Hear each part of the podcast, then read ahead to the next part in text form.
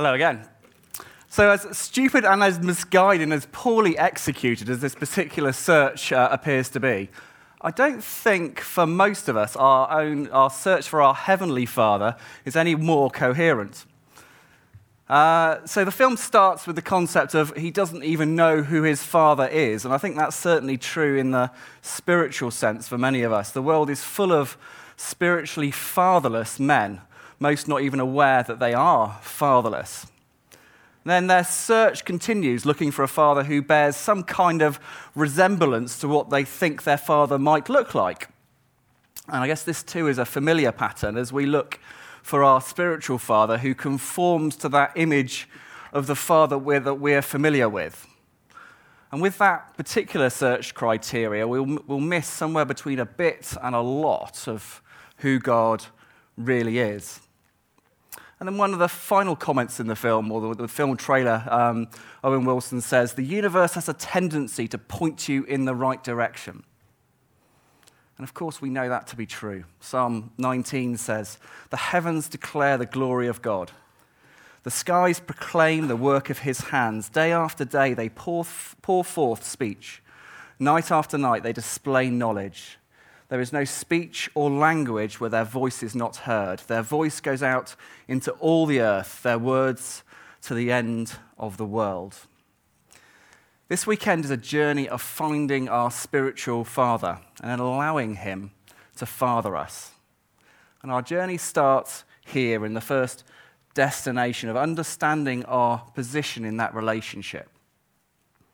We are his sons. But more than that, we are his beloved sons. We see this description of Jesus um, uh, at his baptism as uh, the Father from heaven calls out, This is my beloved Son, in whom I'm well pleased. But a little bit later in the scriptures in Ephesians, we also see Paul describing it of all of us. Therefore, be imitators of God as beloved children and walk in love as Christ loved us and gave himself up for us, a fragrant offering, a sacrifice for God. This is a word we don't often use, beloved. It literally means you were loved, you are loved, and you will continue to be loved. Also translated as dear or precious, much loved, or favorite. Wow, favorite. Imagine how it would feel to be God's favorite son. So, why is being the beloved son the first destination on this journey? Because on the start of such a journey as this, you need to start from a position of safety and security. And only by understanding that you are the beloved son will give us just this a safe and secure position to launch the rest of this adventure. When I look back on my childhood, I see this destination of beloved son as an idyllic phase in my life that gave me the perfect opportunity to learn what it means to be a beloved son. I grew up on a farm in Somerset. I was the first child in my generation in which was a quite a large extended Christian family. So I knew what it was to be loved from many different places. But from a very early age, the place I loved to be was out on the farm with my dad. I also live with some of the scars from that time, such as the concept of a casual walk doesn't exist for me. I learned to walk following my dad around the farm, and he didn't slacken the pace with, for me with me in tow. So my legs was only half the size of his. I learned to walk very quickly and have never quite lost the habit. I think if Fitbits had been invented when I was four years old, I'd have broken world step records. Ours, ours was a livestock farm, and um, mainly at that time beef cattle, and I loved working with the animals. I have absolutely vivid memories of probably five or six years old, moving cattle into sheds, very similar to the shed that we're in now, and then a weighing machine being set up in the yard outside um, with gates to guide the cattle towards it. And I'd be standing by the weighing machine with a notepad and pen in hand, noting down, reading the uh, tags in the, in the cattle's ears as they came through the weighing machine and uh, noting down their weights um, in my little uh, notebook. And then my dad, my grandfather, his uncle, and cousins would, uh, who'd be around at the time would all refer to me as little man or just man. And my heart filled with pride to be part of that team. After a few years of watching from behind gates and fences, I also learned how to handle the cattle myself and would routinely help with uh, rounding up the cattle from the fields, bringing them into the sheds. This was usually done on foot, usually with a, a piece of uh, carrying a stick made out of a piece of plastic water pipe um, to be able to wave around at the, uh, at the cattle. And one day I remember I was, I was still at primary school, so probably about nine or ten years old, about the age my son is now, actually. I had a friend with me, uh, Jay, uh, a guy called James from school, but dad needed some help to, to move some cattle into a shed, so we both went out to help him. We walked up from the farm up, up across the fields, and dad went to the top of the field and he opened a gate up at the top. And myself and James were stood probably about 100 meters further down the field towards, to guide the cattle towards the direction of the shed. And as Dad opened the gate, um, about 30 cattle came out of uh, the, the, the top field in a little bit of an excited state, and they charged across the field towards us um, at quite some pace. And I kind of I stood my ground, I waved my stick about, and they were still coming quite fast towards me, maybe a little bit faster than expected. And, and eventually they came to an absolute kind of grinding halt, closer to what you are to me now, skidding their hooves into the ground. They then nonchalantly just turned around and headed off in the correct direction towards the sheds. And I looked round to talk to James, and I couldn't see him there beside me. I shouted for him, and I was like, Where are you, James? And eventually I saw him, and he was about 20 meters behind me, behind a chest high electric fence, quivering and uh, scared about the whole situation that was happening. I thought the situation was hilarious, though. Um, but I guess James's reaction to 30 cattle charging across the field towards him, each one taller than him and fully capable of running straight through him without um, breaking stride, was in hindsight actually a fully reasonable reaction. But I thought it was hilarious, and why? Um, because despite being a very timid and quiet child, in this particular situation, I didn't feel any fear. So, despite what the situation might have looked like, I was doing exactly what my dad had taught me. The cattle didn't always charge quite so fast in this particular way, but I could see my dad across the field looking at me and watching over me, and I had complete confidence that because of his love for me, he would never ask me to do anything that would put me in danger, something that he knew to be unsafe. I was a beloved son, and so I felt safe and I felt secure and well able to test myself on life's first adventures within my Father's kingdom the ability to create that space that is safe and secure for a beloved son is, is probably shown uh, never more clearly than in the film Life is Beautiful. This is, film is set in the late 1930s, early 1940s, during the, the end of the Second World War. The principal characters are Guido, a Jewish poet and bookkeeper, and his Italian wife Dora, and their son Josue. Towards the end of the war, the Nazi SS come into their village and they arrest Guido and Josie. And then Dora um, voluntarily joins them as they are put into a concentration camp. I'm going to show you a clip now as we join the film as Guido is constructing an alternate reality for Josie within the concentration camp in order to protect him from the horror of the reality of all that's around him.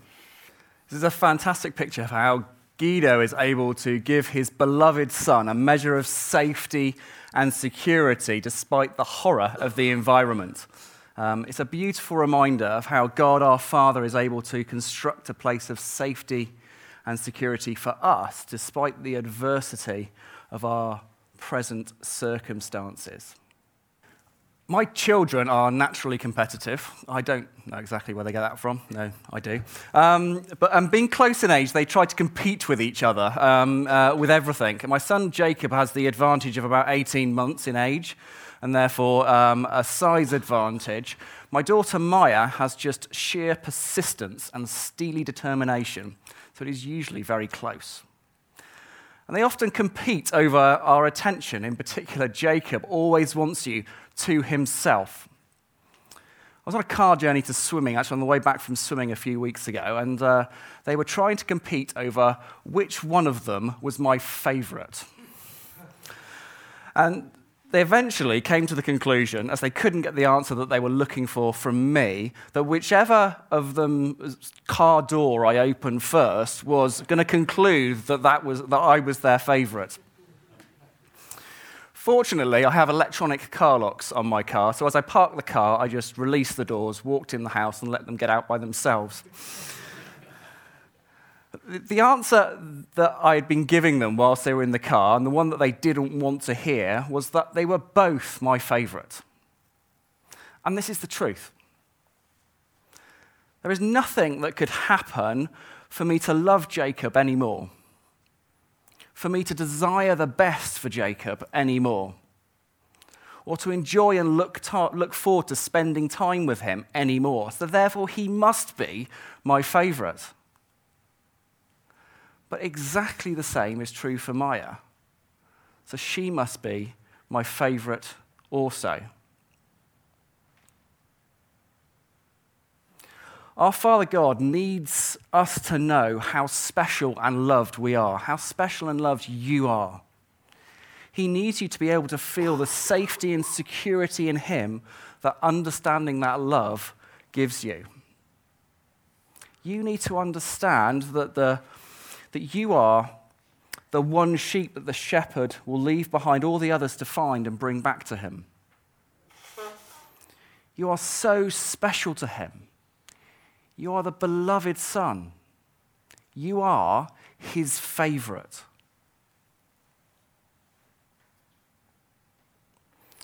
In the same way that me, with all my human inadequacies, can favor both my children, God, who is unconstrained by space and time and has infinite power, can easily, simultaneously favor all of his children without belittling in any way the volume of that love.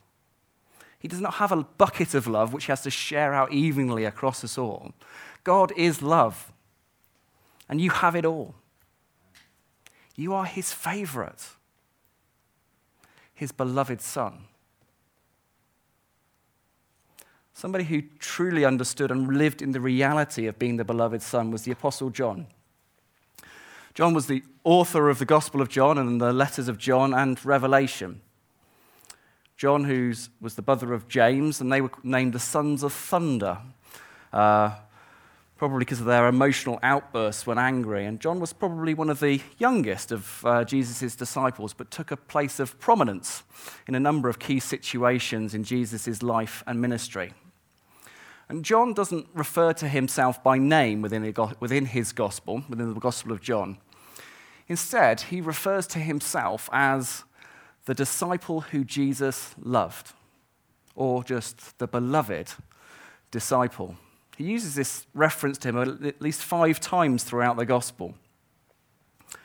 So, was he being arrogant in describing himself this way? Was he placing himself higher than all the, the, the other disciples who were surely also loved? No, that's not the case. John just had this fantastic personal understanding that he was loved he understood the importance of this being loved. And he just wanted to express that through his testimony. It wasn't a point of comparison. We see that later in his letters that he wrote, that he refers to his entire audience as the beloved. Comparison is one of the most vicious weapons of the enemy. It robs us of self worth and stops us from understanding our true position as God's favorite sons.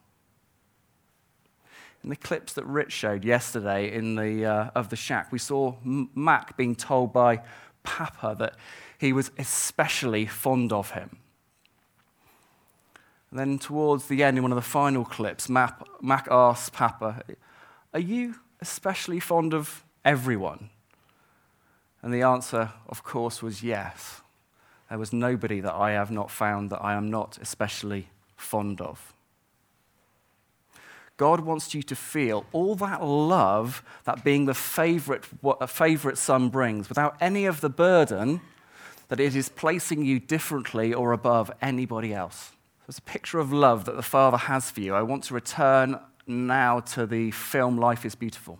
We've now moved on, and uh, uh, the, uh, Guido has continued this pretense of the game throughout uh, their situation in the concentration camp. But it's now getting particularly tense. The Nazis are going around uh, rounding people up, and uh, Guido is trying to hide his son to stop him being rounded up. And he's serving himself as a, as a distraction to keep his son from being found. What a beautiful uh, picture of the father giving the ultimate sacrifice for, for his son showing that ultimate amount of love, just in the same way as obviously our Father gave his Son, our spiritual Father gave his Son for us as well.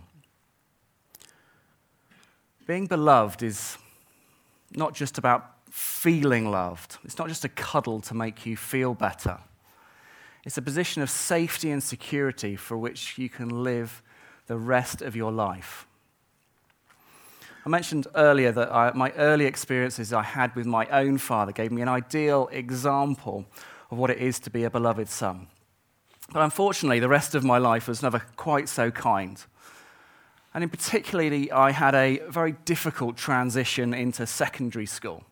Um, and some particularly nasty episodes of bullying undid a great deal of good in that I found from that, indi- that initial foundation had a number of different effects. The bullying caused me to cry, and crying was such a great cause of amusement to my bullies that to protect myself from further insults, I committed to not cry again.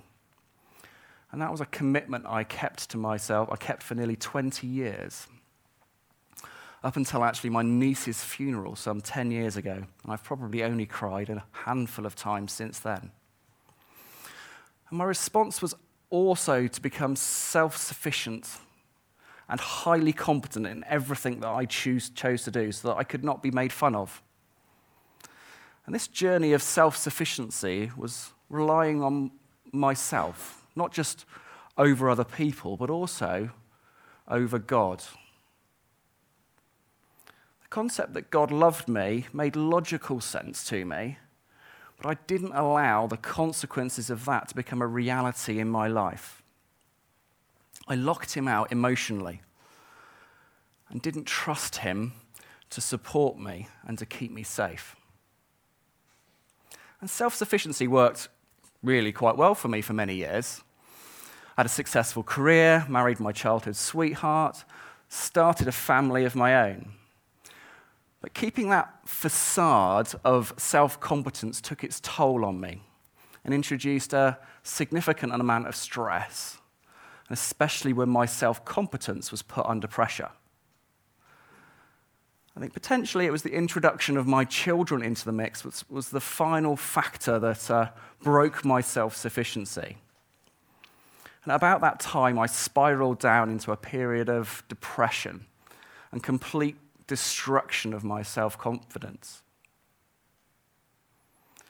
With the support of those around me, I built myself back up again, but only to fall back into that in a pattern which lasted about every two or three years, with a repeat of that same episode of depression. And looking at that pattern, I've been overdue another episode for the, in some time in the last year. And a particularly stressful situation um, earlier this year threatened to tip me down into that cycle. But I didn't go there. And I didn't break down into that same place of depression. So I was trying to diagnose why. And I guess the, friend, the words of my friend Chris, who sat there on the front row, came to mind. We used to work together, and whenever we were trying to diagnose a fault, he always um, would repeatedly ask the question, What has changed? If we can find out what's changed, we can understand why. And the one thing that's changed in my life, I think, over the last four or five years and has helped me to break out of that cycle is the acceptance of the love of my Father God. Allowing myself to feel loved by Him and to receive that safety and that protection that living in that love really means. Understanding what it truly means to love and be loved as the beloved Son.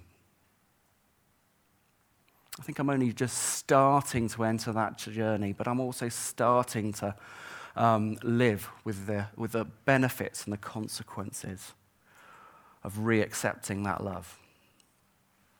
Earlier this year, I was introduced to an album by somebody in my friend's church, and it has really touched me as it beautifully describes some of this journey, so this journey of receiving the love of God that I've been on. And as we close, I want to play you a key song from the album. It's called Father's House. And it's a beautiful picture of the situation of being a beloved son. So I'm going to play this song through to you now, and then I'm going to invite you to go directly into um, the ministry of silence afterwards. Um, you're going to have half an hour of ministry of silence. We'll then sound the horn after that half an hour, which will be at um, about yeah 11:35, about half past 11. Yeah, and Rich will drive a bit further to try and uh, help you to be able to hear his horn. And, uh, uh, and then can you come directly back into here um, after the ministry of silence? And we're going to have a time of worship in here um, before lunch. So uh, I'm going to play the song to you now, but please pay particular attention to the final verse, um, which particularly t- touches me. It says, Come, let him wash you until you are clean. Come have a seat, have all you can eat. Notice your picture up there on the wall. Notice no mention of your wrongs at all. Watch as he clears up the mess that we made. Laugh as the feelings of sadness will fade.